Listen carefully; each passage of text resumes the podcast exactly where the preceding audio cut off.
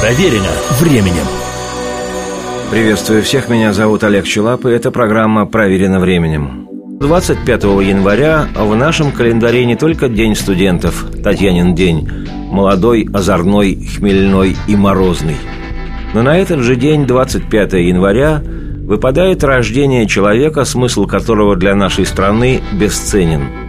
Потому что зовут человека этого Владимир Высоцкий. Вот уж кто точно временем проверен. Суету городов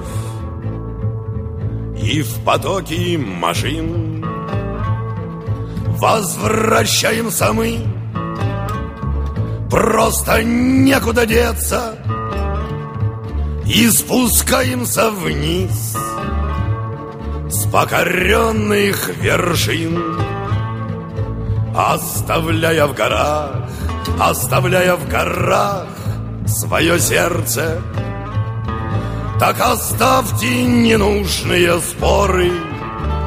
Я себе уже все доказал.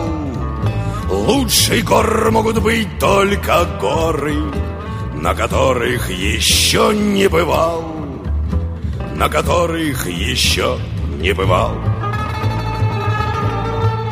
Кто захочет в беде Оставаться один. Кто захочет уйти Зову сердца не внемля. Но спускаемся мы С покоренных вершин. Что же делать и боги Спускались на землю. Так оставьте ненужные споры. Я себе уже все доказал. Лучший гор могут быть только горы на которых еще не бывал, на которых еще не бывал. Сколько слов и надежд, сколько песен и тем, горы будут у нас и зовут нас остаться, но спускаемся мы, кто на год, кто совсем. Потому что всегда, потому что всегда мы должны возвращаться. Так оставьте ненужные споры, я себе уже все доказал. Лучше гор могут быть только горы, на которых еще не бывал, на которых никто не бывал. Рассказывать о Высоцком дело непростое, если не сказать гиблое. С одной стороны, говорить о нем необходимо, поскольку для страны, ее истории и культуры Высоцкий – глыба абсолютная и необсуждаемая. Без него не мыслится эпоха, в которой он жил. Многие из нас жили. Но сегодня для быстрых мозгами и смелых телом молодых людей Высоцкий Владимир Семенович уже по большей части что-то далекое и застывшее во времени – практически мемориальная, памятник нерукотворный. И даже больше – народная тропа к этому памятнику. Иногда, правда, кажется, что тропа начинает зарастать. Но тогда тем более рассказывать о нем надо, потому как оказывается, что Высоцкий-то стопроцентно жив в песнях своих и стихах, в театральных и киноролях. Но с другой стороны, любое повествование об этом человеке – Дело жгуче неблагодарное. Что нового о нем, казалось бы, можно рассказать, если о Высоцком написаны тонны книг, статей и воспоминаний? Мемуаров больше, чем макулатуры. О нем показаны километры телепрограмм, а задушевные беседы по радио уже лет 30 ведут о Высоцком люди, которые когда-то его знали, работали с ним вместе в одном месте, в театре или в кино – или, что упоминается значительно чаще, встречались с ним в непринужденной обстановке. При этом рассказывают о Высоцком взахлеб и те, кто ни разу в жизни с ним не работал ни в театре, ни в кино, и уж тем более ни разу не встречался.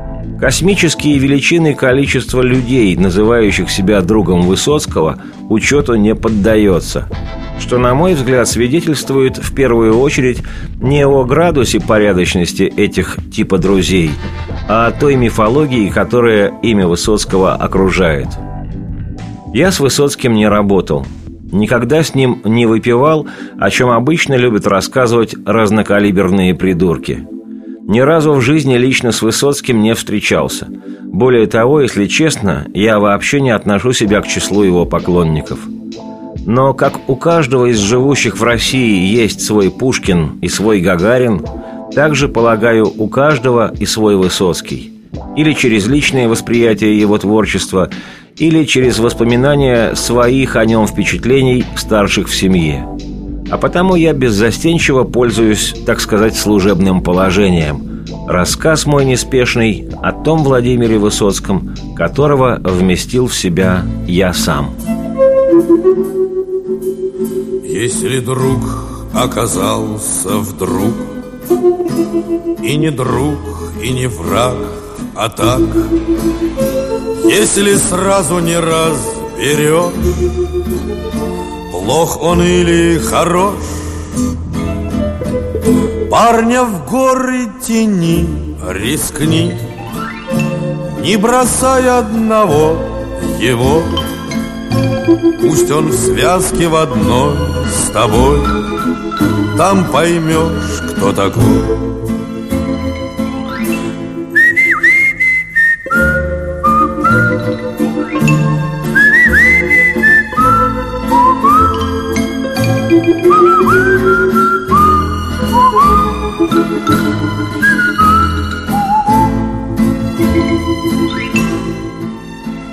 Если парень в горах не ак Если сразу раскис и вниз. Шаг ступил на ледник и сник. Оступился и в крик. Значит, рядом с тобой чужой. Ты его не брони, гони Вверх таких не берут и тут Про таких не пою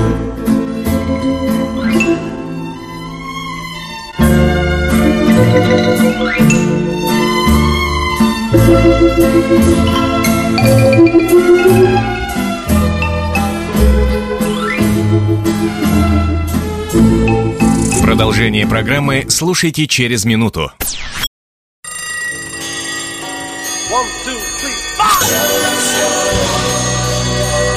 Проверено временем. Приветствую всех, меня зовут Олег Челап, и эта программа «Проверено временем». Если ты родился и вырос в нашей стране на излете хрущевской оттепели, то не знать о том, кто такой Владимир Высоцкий, не получилось бы, даже если б тебе наглухо законопатили все окна двери в твоем жилище – Песни Высоцкого, а большинство наших сограждан, я уверен, узнали сначала песни, а потом уже и его кинотеатральную деятельность, песни его разносились подобно ветру, который запретить не в состоянии никакая самая железобетонная власть. С начала 60-х годов прошлого века песни Высоцкого не просто уходили в народ, они стали национальным русскоязычным фольклором – я, второклассник, впервые услышал о Высоцком во дворе от своего закадычного друга, типичного сорви головы. Он с приблотненной интонацией исполнил такую попевку. Выходили из избы здоровенные жлобы, порубили все дубы на гробы. Поскольку в моей родительской семье такими филологическими категориями не пользовались – я своей восьмилетней кожей безошибочно почувствовал в этих словах настоящий уличный фолк.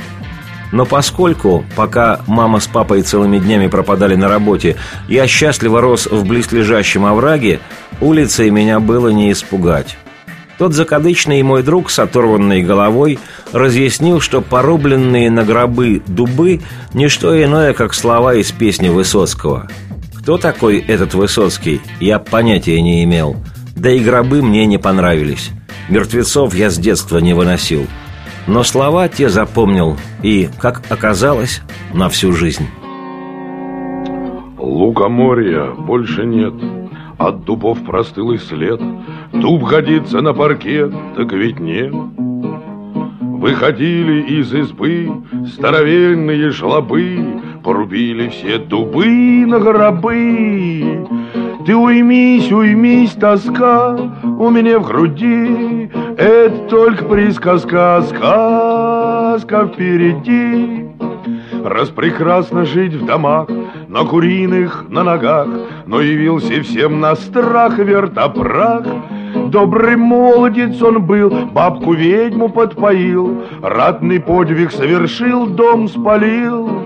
Ты уймись, уймись, тоска у меня в груди, Это только присказка, сказка впереди. Тридцать три богатыря порешили, что зазря. Берегли они царя и моря. Каждый взял себе надел, кур завел и вьем сидел. Охраняя свой удел, не удел Ободрав зеленый дуб, дядька их не сделал сруб С окружающими дуб стал и груб и ругался день-деньской, бывший дядька их морской, Хоть имел участок свой под Москвой. Ты уймись, уймись, тоска у меня в груди, Это только присказка, сказка впереди. Здесь и вправду ходит кот, как направо, так поет, как налево, так загнет анекдот. Но ученый сукин сын цепь золотую снес в торксин И на выручку один в магазин. Как-то раз за божий дар Получил он гонорар В лукоморье перегар на гектар Но хватил его удар Чтоб избегнуть божьих кар. Кот диктует про татар мемуар. Ты уймись, уймись Тоска у меня в груди. Это только присказка Сказка впереди и русалка вот дела, честь недолго берегла, И однажды, как смогла, родила. Тридцать три же мужика не желают знать сынка, Пусть считается пока сын полка. Как-то раз один колдун, врун, болтун и хохотун, Предложил ей как знаток дамских струн. Мол, русалк, все пойму, и с детем тебе возьму. И пошла она к ему, как в тюрьму.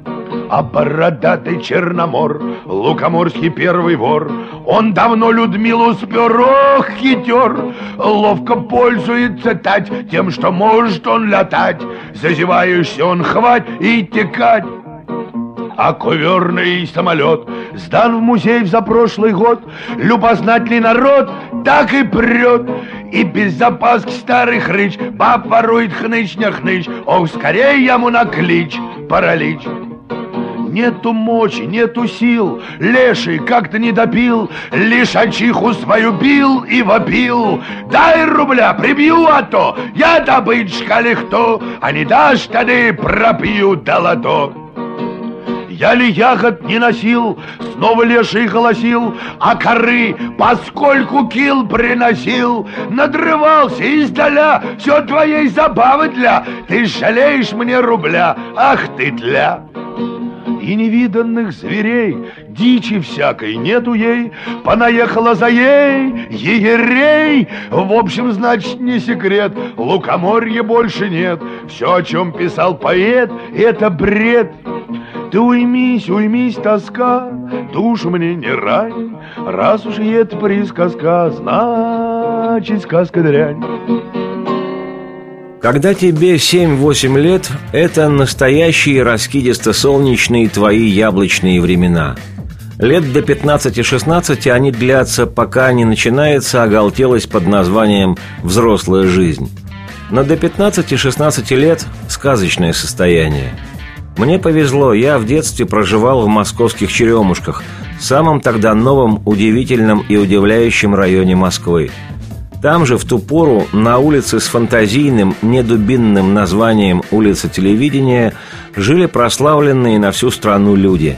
Диктор Центрального телевидения и Всесоюзного радио Виктор Иванович Балашов, руководитель легендарного детского ансамбля песни и пляски Московского дворца пионеров Владимир Локтев, Всемирно известный скульптор Эрнст Неизвестный, точка пересечения Шекспира и Леонардо, как он сам себя называет.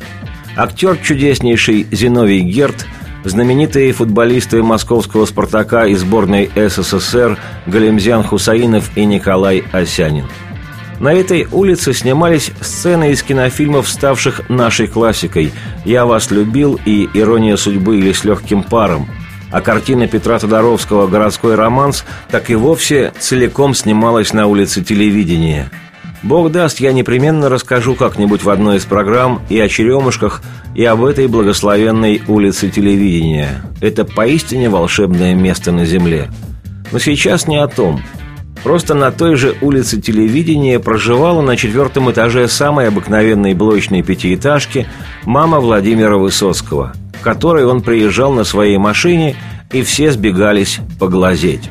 И поскольку мне с друзьями в нашем безоглядном возрасте до прихода с работы родителей удавалось шастать повсюду, то и я не однажды своими глазами видел человека, который еще через 10 лет, в конце 70-х, станет подлинным кумиром нации.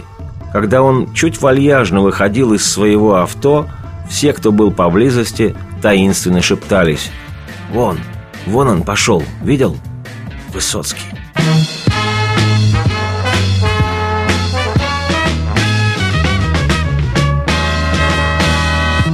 Люблю фатального исхода. От жизни никогда не устаю. Я не люблю любое время года Когда веселых песен не пою. Я не люблю холодного цинизма восторженность не верю. И еще Когда чужой мои читает письма Заглядывая мне через плечо Я не люблю, когда наполовину Или когда прервали разговор. Я не люблю, когда стреляют в спину. Я также против выстрелов в упор. Я ненавижу сплетни в виде версий червей сомнения, почести иглу. Или когда все время против шерсти Или когда железом по стеклу Я не люблю. Уверенности сытой. Уж лучше пусть откажут тормоза. Досадно мне, коль слово честь забыто И коль в чести наветы за глаза. Когда я вижу сломанные крылья нет жалости во мне и неспроста. Я не люблю насилие и бессилие. Вот только жаль распятого Христа Я не люблю себя, когда я трушу. И не терплю, когда невинных бьют. Я не люблю, когда мне лезут в душу. Тем более, когда в нее плюют. Я не люблю манежи и арены. На них миллион меняют по рублю. Пусть впереди большие перемены. Я это никогда не полюблю Продолжение программы слушайте через минуту.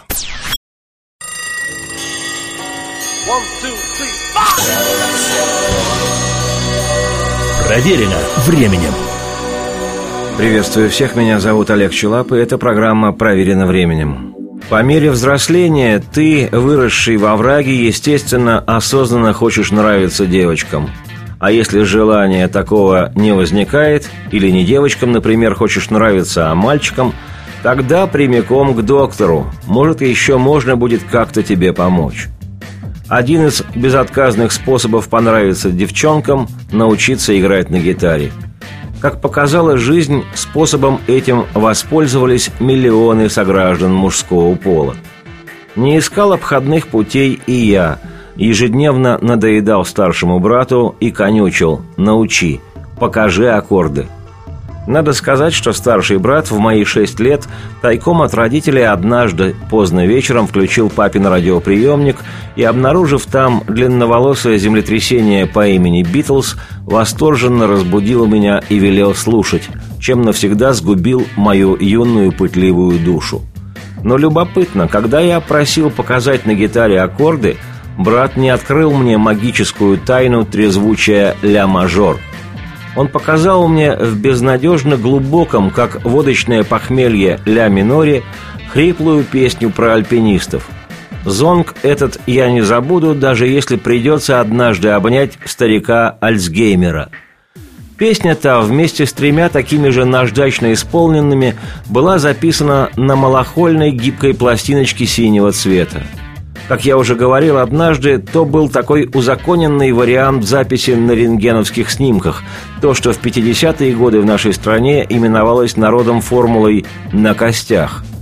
Пластиночка гибкая была выпущена вполне легально на государственной фирме грамзаписи «Мелодия». На бумажной обложке было написано «Песни из кинофильма «Вертикаль». Музыка и слова В. Высоцкий.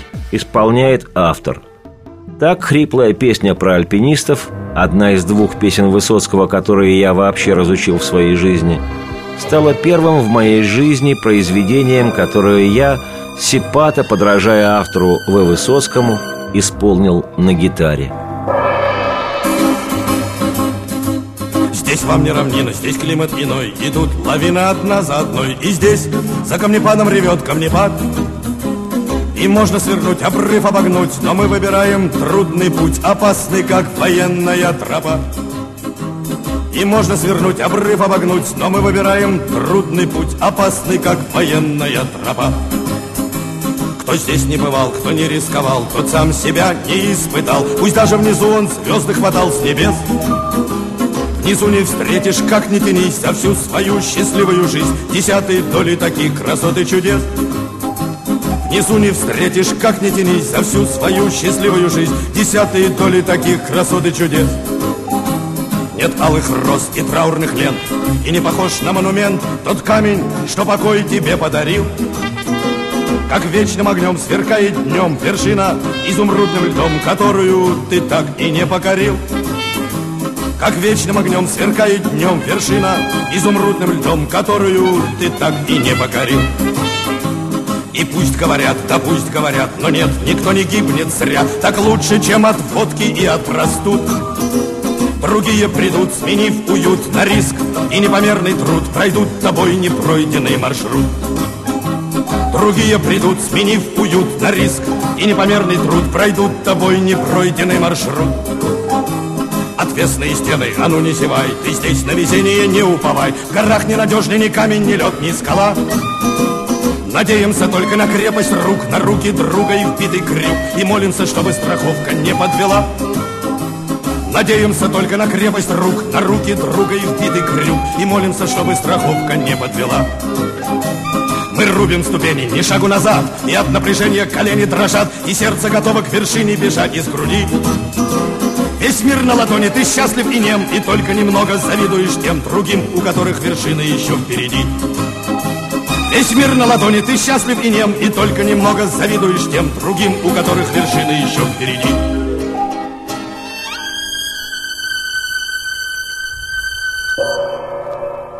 Эта программа проверена временем. Меня зовут Олег Челап, и речь сегодня о Владимире Высоцком. Есть здесь хоть один, кто не знает, кто такой Высоцкий. В конце 70-х я мучительно пытался уйти от тональности ля минор в жизнерадостный и веселый по сути своей ля мажор. Казалось бы, всего-то полтона, а между музыкой в ля миноре и ля мажоре целая вселенная. Но разницу в полтона пришлось постигать еще не один год – в конце 70-х почти вся страна играла на гитаре в этом занудном ля-миноре. И способствовали тому в том числе и песни Высоцкого, которые тогда уже получили бесконтрольное хождение по бескрайним просторам нашей многонациональной родины. Причем в исполнении самого Высоцкого его ля-минор никогда занудством не отличался. Прелюбопытно все же – Вообще люди, стоявшие тогда у власти, точнее, практически лежавшие тогда у власти, поскольку то были физически больные, откровенно отяжелевшие 75-летние старцы, не могли не понимать. С увеличением выпуска количества бытовых магнитофонов на советскую душу населения автоматически увеличивалась возможность бесконтрольного распространения официально неразрешенных песен – коими являлись и песни Высоцкого. Так еще вожди Северной Кореи, вопреки наличию интернета, пытаются сегодня контролировать распространение информации. Но она как вода между камнями. И ведь однажды хлынет. В конце 70-х мне довелось работать в студенческом стройотряде в Заполярье. Помимо белых ночей и потрясающей красоты природы – облупленных домов от 50-градусного зимой мороза, 12-часовых рабочих смен, питьевого спирта по 9 рублей 9 копеек за литр и ощущение, что советской власти там отродясь не водилось, была в тех краях еще одна особенность. Из каждого открытого в летнее время окна неслась музыка. Точнее, какофония – изредка можно было выхватить из того звукопада интонации шведской группы «Абба», иногда песню про Распутина, полюбившегося в нашей стране диско-бенда «Бонни Эм». Но процентов на 90 ту какофонию составляли песни Высоцкого, звучавшие одновременно, самые разные, от полубандитского «Большого каретного» до юмористической «Ты, Зин, на грубость нарываешься», от лирической «Я тебя на руках унесу» до надрывных «Коней привередливых», от откровенно вызывающей, осколочной «Я не терплю, когда мне смотрят в спину» до простреленной войной, на которой сам Высоцкий не был, а вчера не вернулся из боя.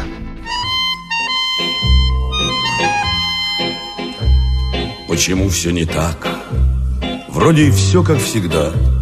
Тоже небо, опять голубое Тот же лес, тот же воздух и та же вода Только он не вернулся из боя Тот же лес, тот же воздух и та же вода. Только он не вернулся из боя. Мне теперь не понять, кто же прав был из нас В наших спорах без сна и покоя. Мне не стало хватать его Только сейчас, когда он не вернулся из боя Мне не стало хватать его только сейчас Когда он не вернулся из боя. Он молчал не в попад и не в такт подпевал. Он всегда говорил про другое. Он мне спать не давал. Он с восходом вставал, а вчера не вернулся из боя. Он мне спать не давал, он с восходом вставал, а вчера не вернулся из боя. То, что пусто теперь, не про то разговор. Вдруг заметил я, нас было двое. Для меня будто ветром задуло костер, когда он не вернулся из боя. Для меня будто ветром задуло костер, когда он не вернулся из боя. Нынче вырвалась, будто из плена весна, По ошибке окликнул его я. Друг, оставь покурить, а в ответ тишина — он вчера не вернулся из боя. Друг, оставь покурить А в ответ тишина Он вчера не вернулся из боя. Нам и место в землянке Хватало вполне. Нам и время текло для обоих Все теперь одному Только кажется мне Это я не вернулся из боя. Все теперь одному, только кажется мне, это я не вернулся из боя. Продолжение программы слушайте через минуту.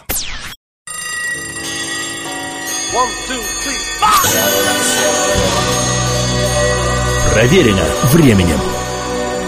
Приветствую всех, меня зовут Олег Челап, и эта программа «Проверено временем». За неделю до окончания Московской Олимпиады Высоцкого не стало.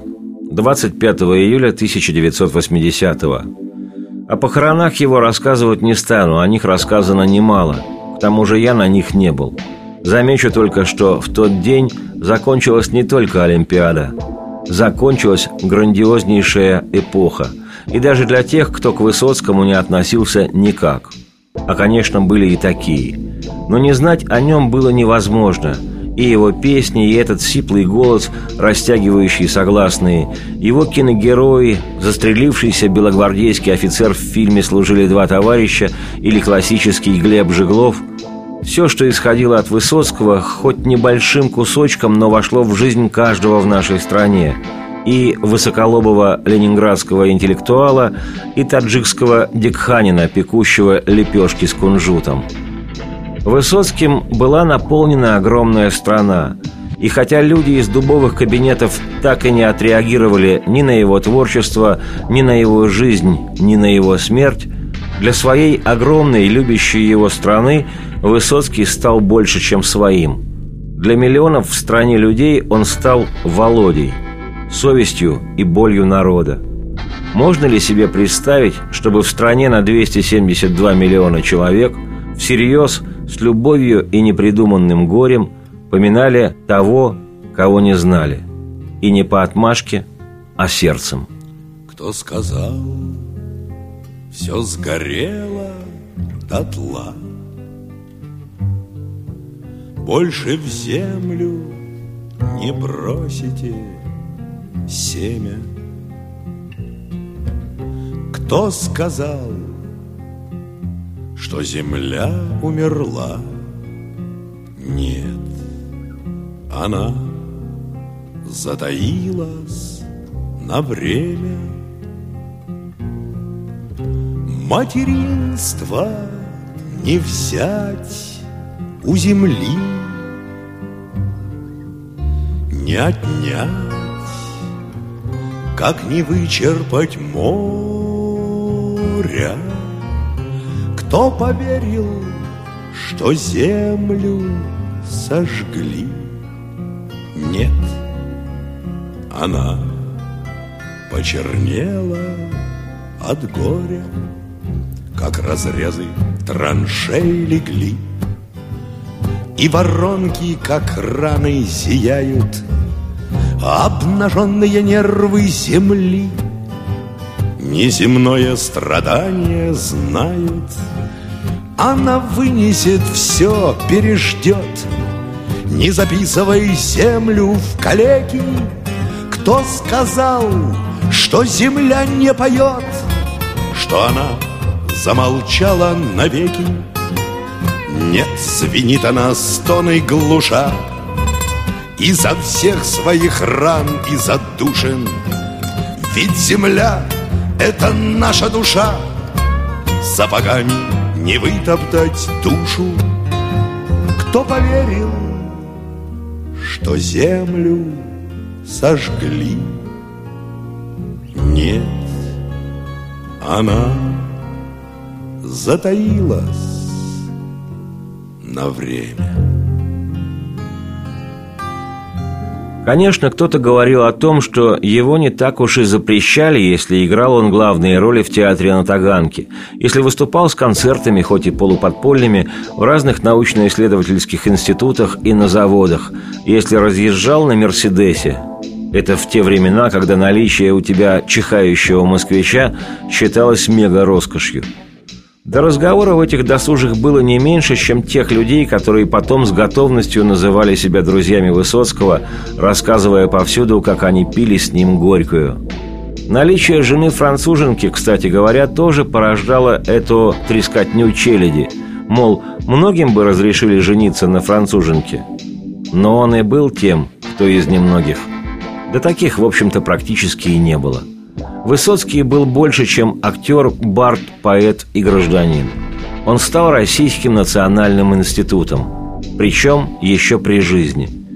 Не знаю, каким бы он выглядел после ухода советского периода жизни в историю, но уверен, что протухшим не стал бы.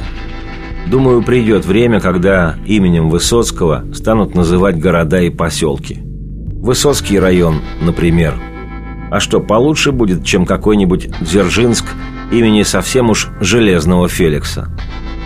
На ход ноги, дабы снизить немножко патетическую ноту, расскажу одну историю. Как-то в начале 80-х я с другом, двигаясь мимо института, зашел в пивную на Покровке. С собой была у меня гитара в матерчатом таком чехле. Минут через пять подходит конкретного телосложения поддатый мужик и тоном, не вызывающим желания отказаться, говорит «Брат, сыграй что-нибудь из Володи». Говорить о том, что было бы, если бы я отказался, бессмысленно, ведь жизнь дорога каждому. Но я уже сегодня рассказал, что в свое время разучил всего две песни Высоцкого. А еще одна, я, конечно, вернусь, не пройдет и полгода, была один в один, как песня с пластиночки про альпинистов «Суету городов». Исполнив для обступившей меня публики все две с половиной песни и не зная, как быть дальше, я услышал, как самый светлый призыв в своей жизни голос того конкретного мужика. «Кружку пива для маэстро». Откуда-то прибежали люди, габаритами поменьше, принесли пиво мне и моему другу. Потом на подоконнике кто-то тайком открыл портвейн, и когда меня попросили еще что-нибудь сыграть, я заорал на всю пивную «За Володю Высоцкого!» Хотя никогда в жизни, кроме как Владимиром, называть его не стал бы. Пока люди с пониманием и искренним чувством выпивали за Высоцкого, мы с другом ретировались. Тех пор в пивную я с гитарой не хожу. Но вне зависимости от этого песню Высоцкого про то, что он вернется, слушаю так, словно он мой старший хороший товарищ – и тогда кажется мне, будто я его жду. Впрочем, пока не принесли еще портвейна, пора идти. Я, Олег Челап, автор и ведущий этой программы «Проверено временем», просто хотел рассказать о своем Высоцком. Думаю, у каждого он и такой же, и другой. И, уверен, есть смысл не забывать его. А иначе, чего мы все стоим? корабли постоят И ложатся на курс Но не возвращаются Сквозь непогоды Не пройдет и полгода я появлюсь. Чтобы снова уйти Чтобы снова уйти на полгода. Не пройдет и полгода, и я появлюсь, чтобы снова уйти, чтобы снова уйти на полгода. Возвращаются все, кроме лучших друзей, кроме самых любимых и преданных женщин возвращаются все, кроме тех, кто нужней. Я не верю судьбе, я не верю судьбе, а себе еще меньше. Возвращаются все, кроме тех, кто нужней. Я не верю судьбе, я не верю судьбе о себе. Еще меньше. Но мне хочется верить Что это не так Что сжигать корабли Скоро выйдет из моды. Я, конечно, вернусь Весь в друзьях и в делах я, конечно, спою, я, конечно, спою, не пройдет и полгода. Я, конечно, вернусь, весь в друзьях и в делах. Я, конечно, спою, я, конечно, спою, не пройдет и полгода.